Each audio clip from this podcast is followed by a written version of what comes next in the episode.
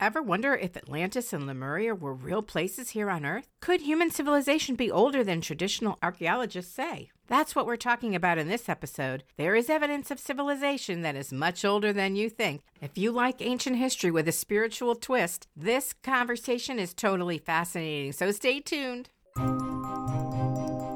Hi, I'm Ronnie Ann Ryan, your go to intuitive coach bringing real talk to the mystical realm on the Breathe Love and Magic podcast. Feel like the universe or your spirit guides aren't delivering? Maybe you're confused by esoteric lingo or which healing method to try. Well, you're in the right place because who has time for confusion when you're trying to build a business, find love, heal and recover, or leave your partner or job? I'll turn that mumbo jumbo into clear, actionable steps that fit easily into your life. So buckle up, open that heart chakra, and let's cut through the cosmic fluff together, shall we? Good fortune favors the bold and those who aren't afraid to call it like they see it, right here on the Breathe Love and Magic podcast podcast. Hi, this is Ronnie Ann Ryan, your go to intuitive coach, here with the Breathe Love and Magic podcast. And today we're speaking with Neil Gaur. He is the founder of Portal to Ascension, a conscious event production company created back in 2008 that hosts a wide range of presenters on a variety of topics, such as the origins of humanity, the existence of extraterrestrial life, exposing hidden truths and exploring the nature of reality. He travels the world facilitating gatherings and filming documentaries that are intended to empower the individual to reclaim their sovereignty and awaken to their full potential. Neil also operates an online platform that creates and facilitates about 110 conferences and workshops a year. He's a busy guy, I'll tell you. At this point, Portal to Ascension has worked with over 1,500 researchers, spiritualists, scientists, conscious explorers, and more. Neil's a philosopher, historian, researcher, and spoken word artist. He presents his research on the ancient wisdom and future science of sound, vibration, and frequency, as well as in depth explorations of ancient civilizations, archaeological discoveries, space anomalies, shedding light on hidden esoteric wisdom, and exploring ways in which we can create unity and peace on earth. Holy moly! Welcome, Neil. Thank you, Ronnie. So good to be here with you. That's very impressive. And so many of the things that I just love since I was a little girl to read about, learn about ancient history. And that passion has never quieted down whatsoever. How did you ever get started? I mean, just the short version of how you got started running all these conferences. I mean, I'm 110. That's more than two a week. Yeah, well, sometimes we have two on a day going Oh on separate. gosh. So it's like, You, you must have a big team. so it's just been me for the most part. I've had one or two people here and there, but we've created a turnkey solution where I'm able to produce events in like an hour. You know, especially oh when gosh. online. I created a custom website where I can do all that. So the way it started was I was raised Hindu. Um, I just did what I was told. I just followed the traditions. I never really had a firm belief. Born in England, moved when I was 12 to California. When I turned 18, I started reflecting on what's the root of all religion? Where did it all come from? And the reason for that is because in Hinduism, I was never told that it's the only way. So many other religions say this is the only way. And because I wasn't ever told that, I was already open to a lot of other stories. I celebrated Christmas. I believed in Jesus, talked about Moses. So that created the foundation for my exploration. A lot of stuff happened between that 2000 and 2006. I was just going deep down the rabbit hole and finding out all this information quantum physics, ancient stories of extraterrestrial beings. And I found a lot of spiritual texts. And those three created the foundation where I created a Facebook group called 2012 Consciousness Mind, Evolution, and Presence. That was the name of the group. And over a couple years, a lot of people joined. I started creating chapters all around the world, and I changed the name to Portal to Ascension. And then I started creating events. My- You know, my first event was like a sound healing event. For first few years, I was just doing sound healings, you know, meditation kind of experiences, and then it evolved from there. Amazing. So you touch on so many of my favorite things like the Akashic Records. I know you have a conference coming that up on that. Mhm. And then you have It was the Atlantis conference. We had a two-day conference last June. is there a way to listen to that? Yeah, yeah, we, we have all the recordings. Oh my gosh.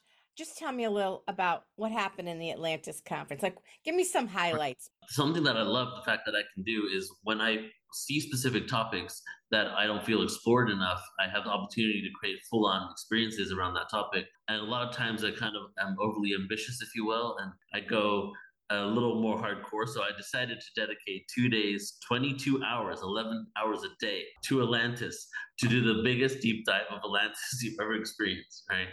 And we went, we covered everything. You know, we had people who had past life memories in Atlantis. We had a person who channels who's often on our platform and he has actually visited his life in Atlantis and he walked us through day to day activities of what they would do. We had archaeological evidence of great civilizations. You do? Oh, wow. Because I would say come now into the conventional sphere that there's advanced technology that these ancients had when you look at their structures when you look at the under the water structures megalithic stones precision cuts is that the um the road that's um Bimini Road, yeah, that's, that's one of the places. There's also a place off the coast of Japan that's megalithic structures there.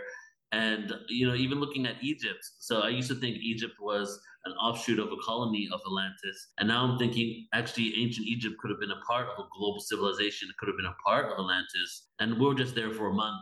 I already knew that there were so many anomalies around Egypt and so much advancement. But just being there and seeing the things for yourself, you just know that they had they needed advanced tools to be able to create what they, they created. Oh, like no question. Going into the king's chamber, right? It's completely pristine. It looks like it was built yesterday, right? And it's just perfectly smooth granite blocks with the acoustics that just resonates the whole entire structure. And just not only creating the pyramid, but creating a perfect cavity inside the pyramid in a tunnel to go into this specific area. Either they built it afterwards, which is hardcore to even imagine how they did that, or which it looks like even could be the case, they built the structure around these things, right? Which is even more complex. How would they have done that? We can't figure out now. Some people say that we're able to figure out how we can build pyramids on that level. I don't completely agree with that. And that's just one place in the world. So we in the Atlantis conference, we went over quite a few different places. And then my presentation was called From Atlantis to Morocco. When we talk about Atlantis, a lot of people say how Egypt, as I said, was an offshoot colony of Atlantis. And how would people get to Egypt from Atlantis? They would go through North Africa yeah. and they would make their way over there. Well, when you look at all great ancient civilizations, you always talk about empires, right? The Roman Empire, the Mongolian Empire, and Egypt was one of the most advanced civilizations on the planet even conventionally speaking, like even regular mainstream people can't deny their advancements. But why don't we ever hear about an Egyptian empire? How come they never went around the world and conquered like all yeah. these other, other people, right? Yeah, and, good question. Right. My my awareness around this is two reasons. One is because this civilization existed way older when we're at a higher state of consciousness where conquering mentality wasn't the norm on the planet. That's happened as we fell fell from grace, so to speak. And uh, two, they actually did have a civilization across the whole of North Africa. But what's the rest of North Africa? The Sahara Desert. And where's the least excavated place on the planet? The Sahara Desert, covered in sand. So even when they found the Sphinx, it was like only the, the half the face was popping out of the sand. Right. Right. right. So so my presentation was by being in Morocco a couple times, I was trying to see evidence for Atlantis stories of the people there. My presentation was basically tracking to see if there's any evidence that the Atlanteans came into North Africa and started in Morocco before they made their way to Egypt. Like that was a gateway to Egypt. That's yeah. what you're thinking. I'm sure you know Graham Hancock. Is that the guy mm-hmm. who put together that ancient apocalypse yeah. series on Netflix? He was such a character because his biggest point was 12,800 years ago, there was some giant catastrophe that created the flood that we can relate back to Noah's Ark and how all around the world they have the flood story. Right. But he talked about all these places where there were basalt rods that were these long and they're all in a big pile up on some on the top of some mountain and the pile up is then on top of very specifically placed side by side of these like logs of basalt and they're really huge and heavy. So how did they move out? Just like the mm. blocks that were in the pyramids, but they're they have these massive sites all over the world. And one of my favorite things was from Ancient Aliens. They talked about how in Antarctica they saw the top of a pyramid because so much ice has started to melt that it sort of poked its head out. And you used to be able to see it on Google Maps I guess on Google Land or however you can actually Mhm. see areas, and they took it off. Why? You know, but they've done core samples also in Antarctica to find out it was tropical. Yeah, exactly.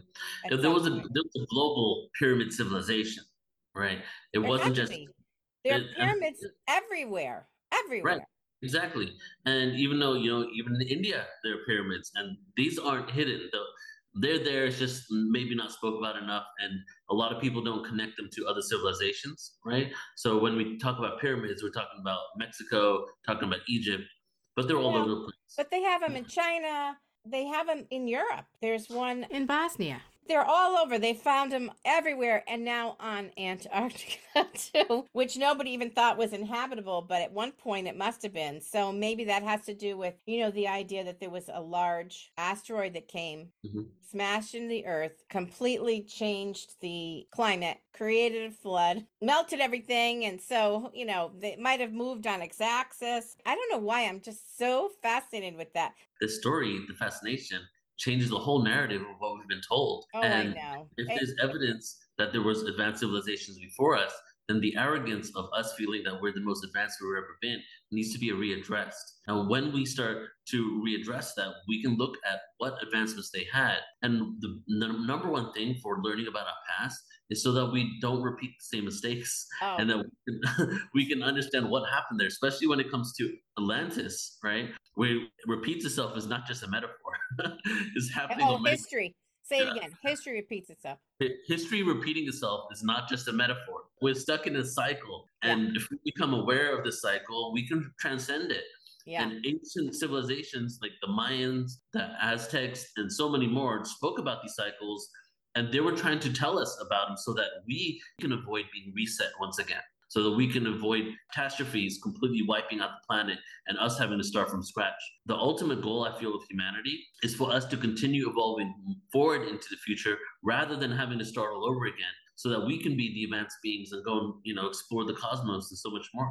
To be Star Trek, right? Exactly. and, and go where no person has gone before. Yeah, seriously. I guess there's a lot of entrenchment in terms of an unwillingness in the, the archaeology world, anyway, to veer off from the biblical concept of time. Yeah, the linear time. hmm And that's so that, that connects to the flood story. So let's talk about that for a second. Because that's something I'm very interested in too. And that was my intro. So part of the, the eight years that I just went over, the first thing was the Epic of Gilgamesh.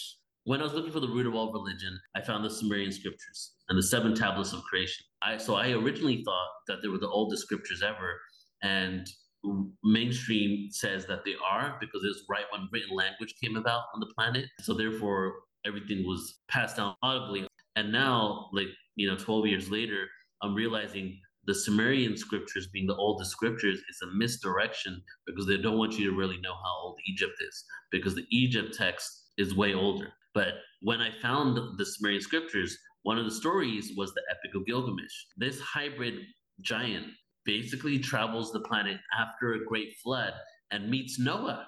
Yeah, and Utnapishtim is what they called him in the Sumerian text. And Noah is the last survivor, human survivor of a great flood that took place, and he's been granted immortality. First of all, this changes the narrative because in the biblical text, in the Old Testament, it says that the earth was wiped out. Noah and his family were the last people with the animals on the planet. But if you really read the text, it says the Nephilim were here before the flood and after the flood. Who's The Nephilim? Those were the hybrid giants on the Okay. planet that were maybe maybe the sons of God, you know, also in the Bible, which maybe were some ETs or fallen angels Sure. with humans, right? The hybrid. And Gilgamesh was a Nephilim giant. So he visited him and Noah told him about this flood that occurred that wiped out everything and was trying to teach Gilgamesh how to have immortality. So when I found this out, I was like, wait a second, how can the Noah be in this text when this comes from a pagan religion? However, supposedly Noah and the Abrahamic religions are based on monotheism. Is there a chance that stories are from older stories that were about multiple gods? And if the Abrahamic text talks about God, why is it that the source text that they come from are speaking about giants and hybrids and beings from other stars, right? So the original text basically talks about alien life, but it's just been changed. And instead of star beings or beings from this planet, it's been changed to actually speak about just say God. God is the just the general thing. That started my search for other flood stories. And I realized that almost every ancient culture in the world has a collective trauma that's been now become like this mythological thing. But there was this collective experience on the planet and it came into everybody's text. But when that happened, there was a reset of civilization. Many advanced civilizations yes. completely wiped, wiped out. out. Then we started progressing how? Linearly, once again.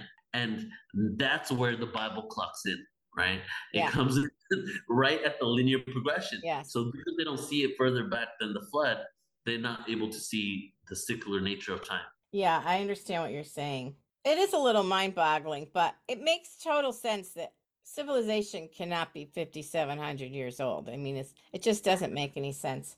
Just a quick break so i can tell you some exciting news. Do you wish you had a crystal ball so you'd know the best way to solve a crisis when it comes up? Or a challenge that you might be facing now? Are you tired of second guessing yourself at every turn? Now imagine what your life would be like if you could feel more confident and trust yourself this is why I'm thrilled about my new program, Awaken Your Sixth Sense. It's time to tap into your own inner wisdom, connect with and rely on your intuition. It's a massive game changer. I've made it so easy for you with seven fun lessons to help you connect with your inner knowing. You'll learn what clear you naturally have, how to ask the right questions, use divination tools, erase self doubt, and trust yourself. Right now, through the end of January 2024, the entire program is available for just $27. Then the price goes up after that to $88. Check it out today and see if this program feels right to you. Visit intuitiveedge.biz slash awaken. Be one of the first to overcome problems and trust your gut like you never could imagine before. Go to intuitiveedge.biz slash awaken to learn more.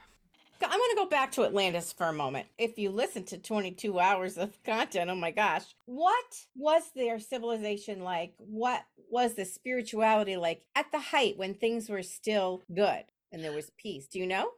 Yeah, yeah. So the, people have spoke about it, and I would say just like a, a utopian where people were focusing on higher consciousness and connecting and communicating to other beings in the stars.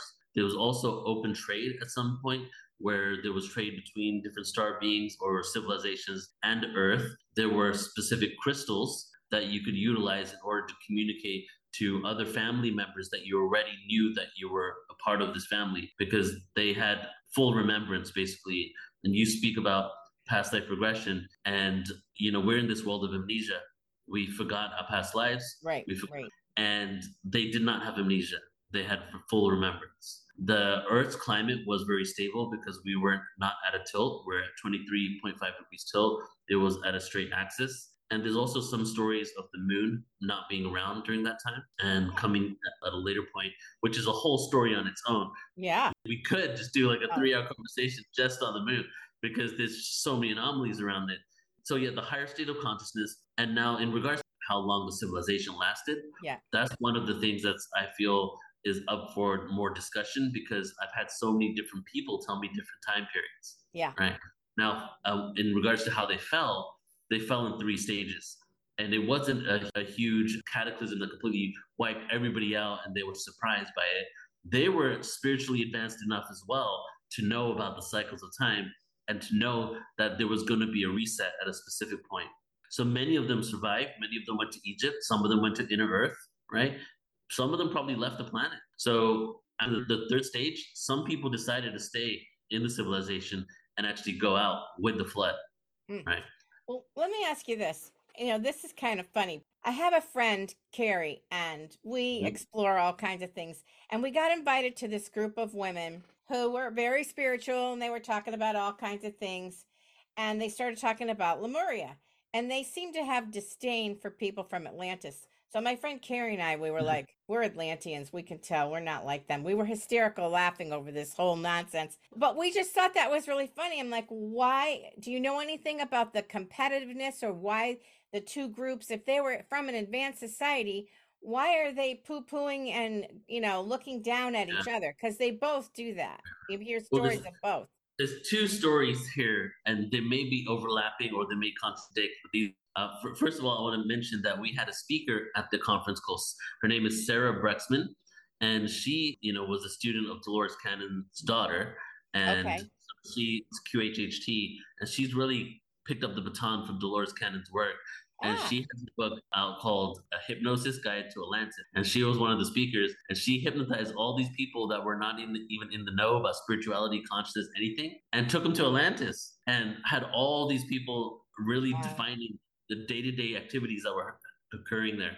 I haven't read her book. I've only heard her presentations, but that would be a, probably a great resource for what went down. You know, Yeah, yeah, were happening there yeah.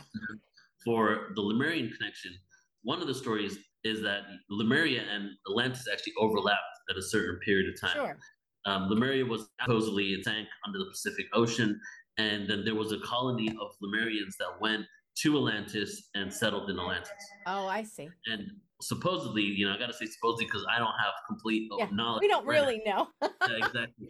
The landing site for the Lemurians were the Azores. okay, so I've definitely heard that the Azores were part of Atlantis. Yeah. So that was the colony for the Lemurians there. They say the Atlanteans had a very masculine energy, right? And in a divine masculine way at first. And then the divine masculine fell, and it was the foundation for the wounded masculine, which is pretty much the foundational energy of the paradigm we're currently in. And the um, Lemurians were a very divine feminine energy. They were more creative and uh, nature. The Atlanteans, they definitely loved nature as well, but they were more about the technology, advancement, spacecraft, healing from different sicknesses in with technology, right? And so that in itself created a, just a different way of looking at reality. The, the feminine energy, creative energy, with the structural energy. And so there was some contradictions. Now I'm contrasting. And then as we fell from grace and the energies became more of a wounded aspect, that's when you get into a reactory phase and you get into judgments, anger, frustration between each other. And the Atlanteans were rapidly falling into a wounded masculine where they were using technology for things that we were meant to really cultivate within ourselves. One of the things that they call it, and this is the same story as Mars, is the external Merkaba. You may have heard of the term Merkaba. Basically, we have an internal Merkaba. And that internal Merkaba is the technology that is going to allow us in the future to do all types of magical things. People from ancient India called them the siddhi powers, right? Levitation and manifestations, things like that. As they were falling from grace, a lot of these technologies were no longer online. And so they started creating external technologies to be able to do what they should have been able to once do within themselves Internally, as they did that, they began focusing so much more on the external that it just set the foundation for corruption, competition, all that stuff. So, you know, hopefully I'm giving you a clearer picture here. So, just the shift in the climate and the shift in the frequency of the whole civilization ended up creating kind of this energy where they didn't see eye to eye. There's also a story as well that the Lemurians and the Atlanteans were at war at one point within Atlantis Yeah. right? So all these different things could have resulted in in that kind of frustration with each other. My girlfriend and I were just cracking up because that's what we just fell back on. We don't have any evidence. We had never talked about it. We just laughed and said, we must be Atlantean. And we just, because we felt definitely different from them in a way that we cannot put our finger on. We can't point to Yeah. anything, or it was just like an intuitive thing. So, what do you want to tell people? Like all of this information, there's some proof, but a lot of it, you know, channeled information has no proof. So, how do you want to leave it for people? You know, there may be some curiosity, there may be some naysayers. Yeah. What kind of evidence or how do you want to leave it with people in terms of where you think our view of history is going? There is enough evidence out there, and I have a presentation called Gal- Galactic Origins, Dimensions, and Black Holes. And it's on my YouTube. It's on youtube.com slash portals to ascension. And it's three hours of showing everybody how basically dimensions work, how black holes work, especially the supermassive black hole in the center of our galaxy, and tracking the position of our solar system as it rotates around our galaxy. With that, I show the different frequencies using peer reviewed science, NASA, and different things of what's occurring to our planet and our solar system. Basically, it's showing scientifically that there's an ascension process occurring Okay. and that the Earth, you know, this is from physics.org, adheres to some sort of cosmic pattern that lasts 13,000 years that attracts cataclysmic disasters, right? And if you just break that down, it adheres to some sort of cosmic pattern. Okay, first of all, now we're talking about some sort of grand design element that we're a part of this pattern that repeats, right? Secular nature. 13,000 years, that's the time, that's half of the 26,000 year cycle. That was when the last impact occurred. The Earth is doing a pattern that is pulling in a disaster every 13,000 years. Almost like we were set this whole thing up to create this kind of experience, right? You know, that's only a 20 minute slide out of three hours. So there's like lots of deep dive information there. You know, how this connects to ancient history. What we can find with that is that we are definitely going through cycles, and these cycles are affecting the consciousness and the frequency of the planet, also being able to prove that scientifically. And the cycles aren't so much more about advancements in technology, even though there have been some of those. It's an advancement in spiritual awareness and right. being connected to the higher frequencies. That connects to the dimensional aspect of the presentation. As we're going higher in consciousness, we then have a devolution. And this devolution seems to last 26,000 years. Well, this whole cycle seems to last 26,000 years. As, as I said earlier, almost every ancient civilization speaks about it. There's only one civilization that actually has the dates, and that's in India. India actually has a calendar of the specific dates that occur there. There's been so much more that's happened after that. But if you look at Atlantis, say 12,000, 13,000 years ago, and we can barely find concrete evidence of this, but we're finding evidence of ancient structures that comes from some technology that we're not aware of. If we've been going through these cycles every 13 to 26,000 years, how many more resets have we had in the past? How many different right. people have been on this earth and had an evolution and a devolution, including Lemuria? And at one point, could it have been other hominids that weren't even Homo sapiens? Because it did has have these cycles been going back beyond the 300,000 years that it's been accepted that Homo sapiens have been on this planet. Right. Right. Now, this goes into the question of, well, why is this even occurring? Are we going through a remembrance and a forgetfulness and remembrance and amnesia over and over again?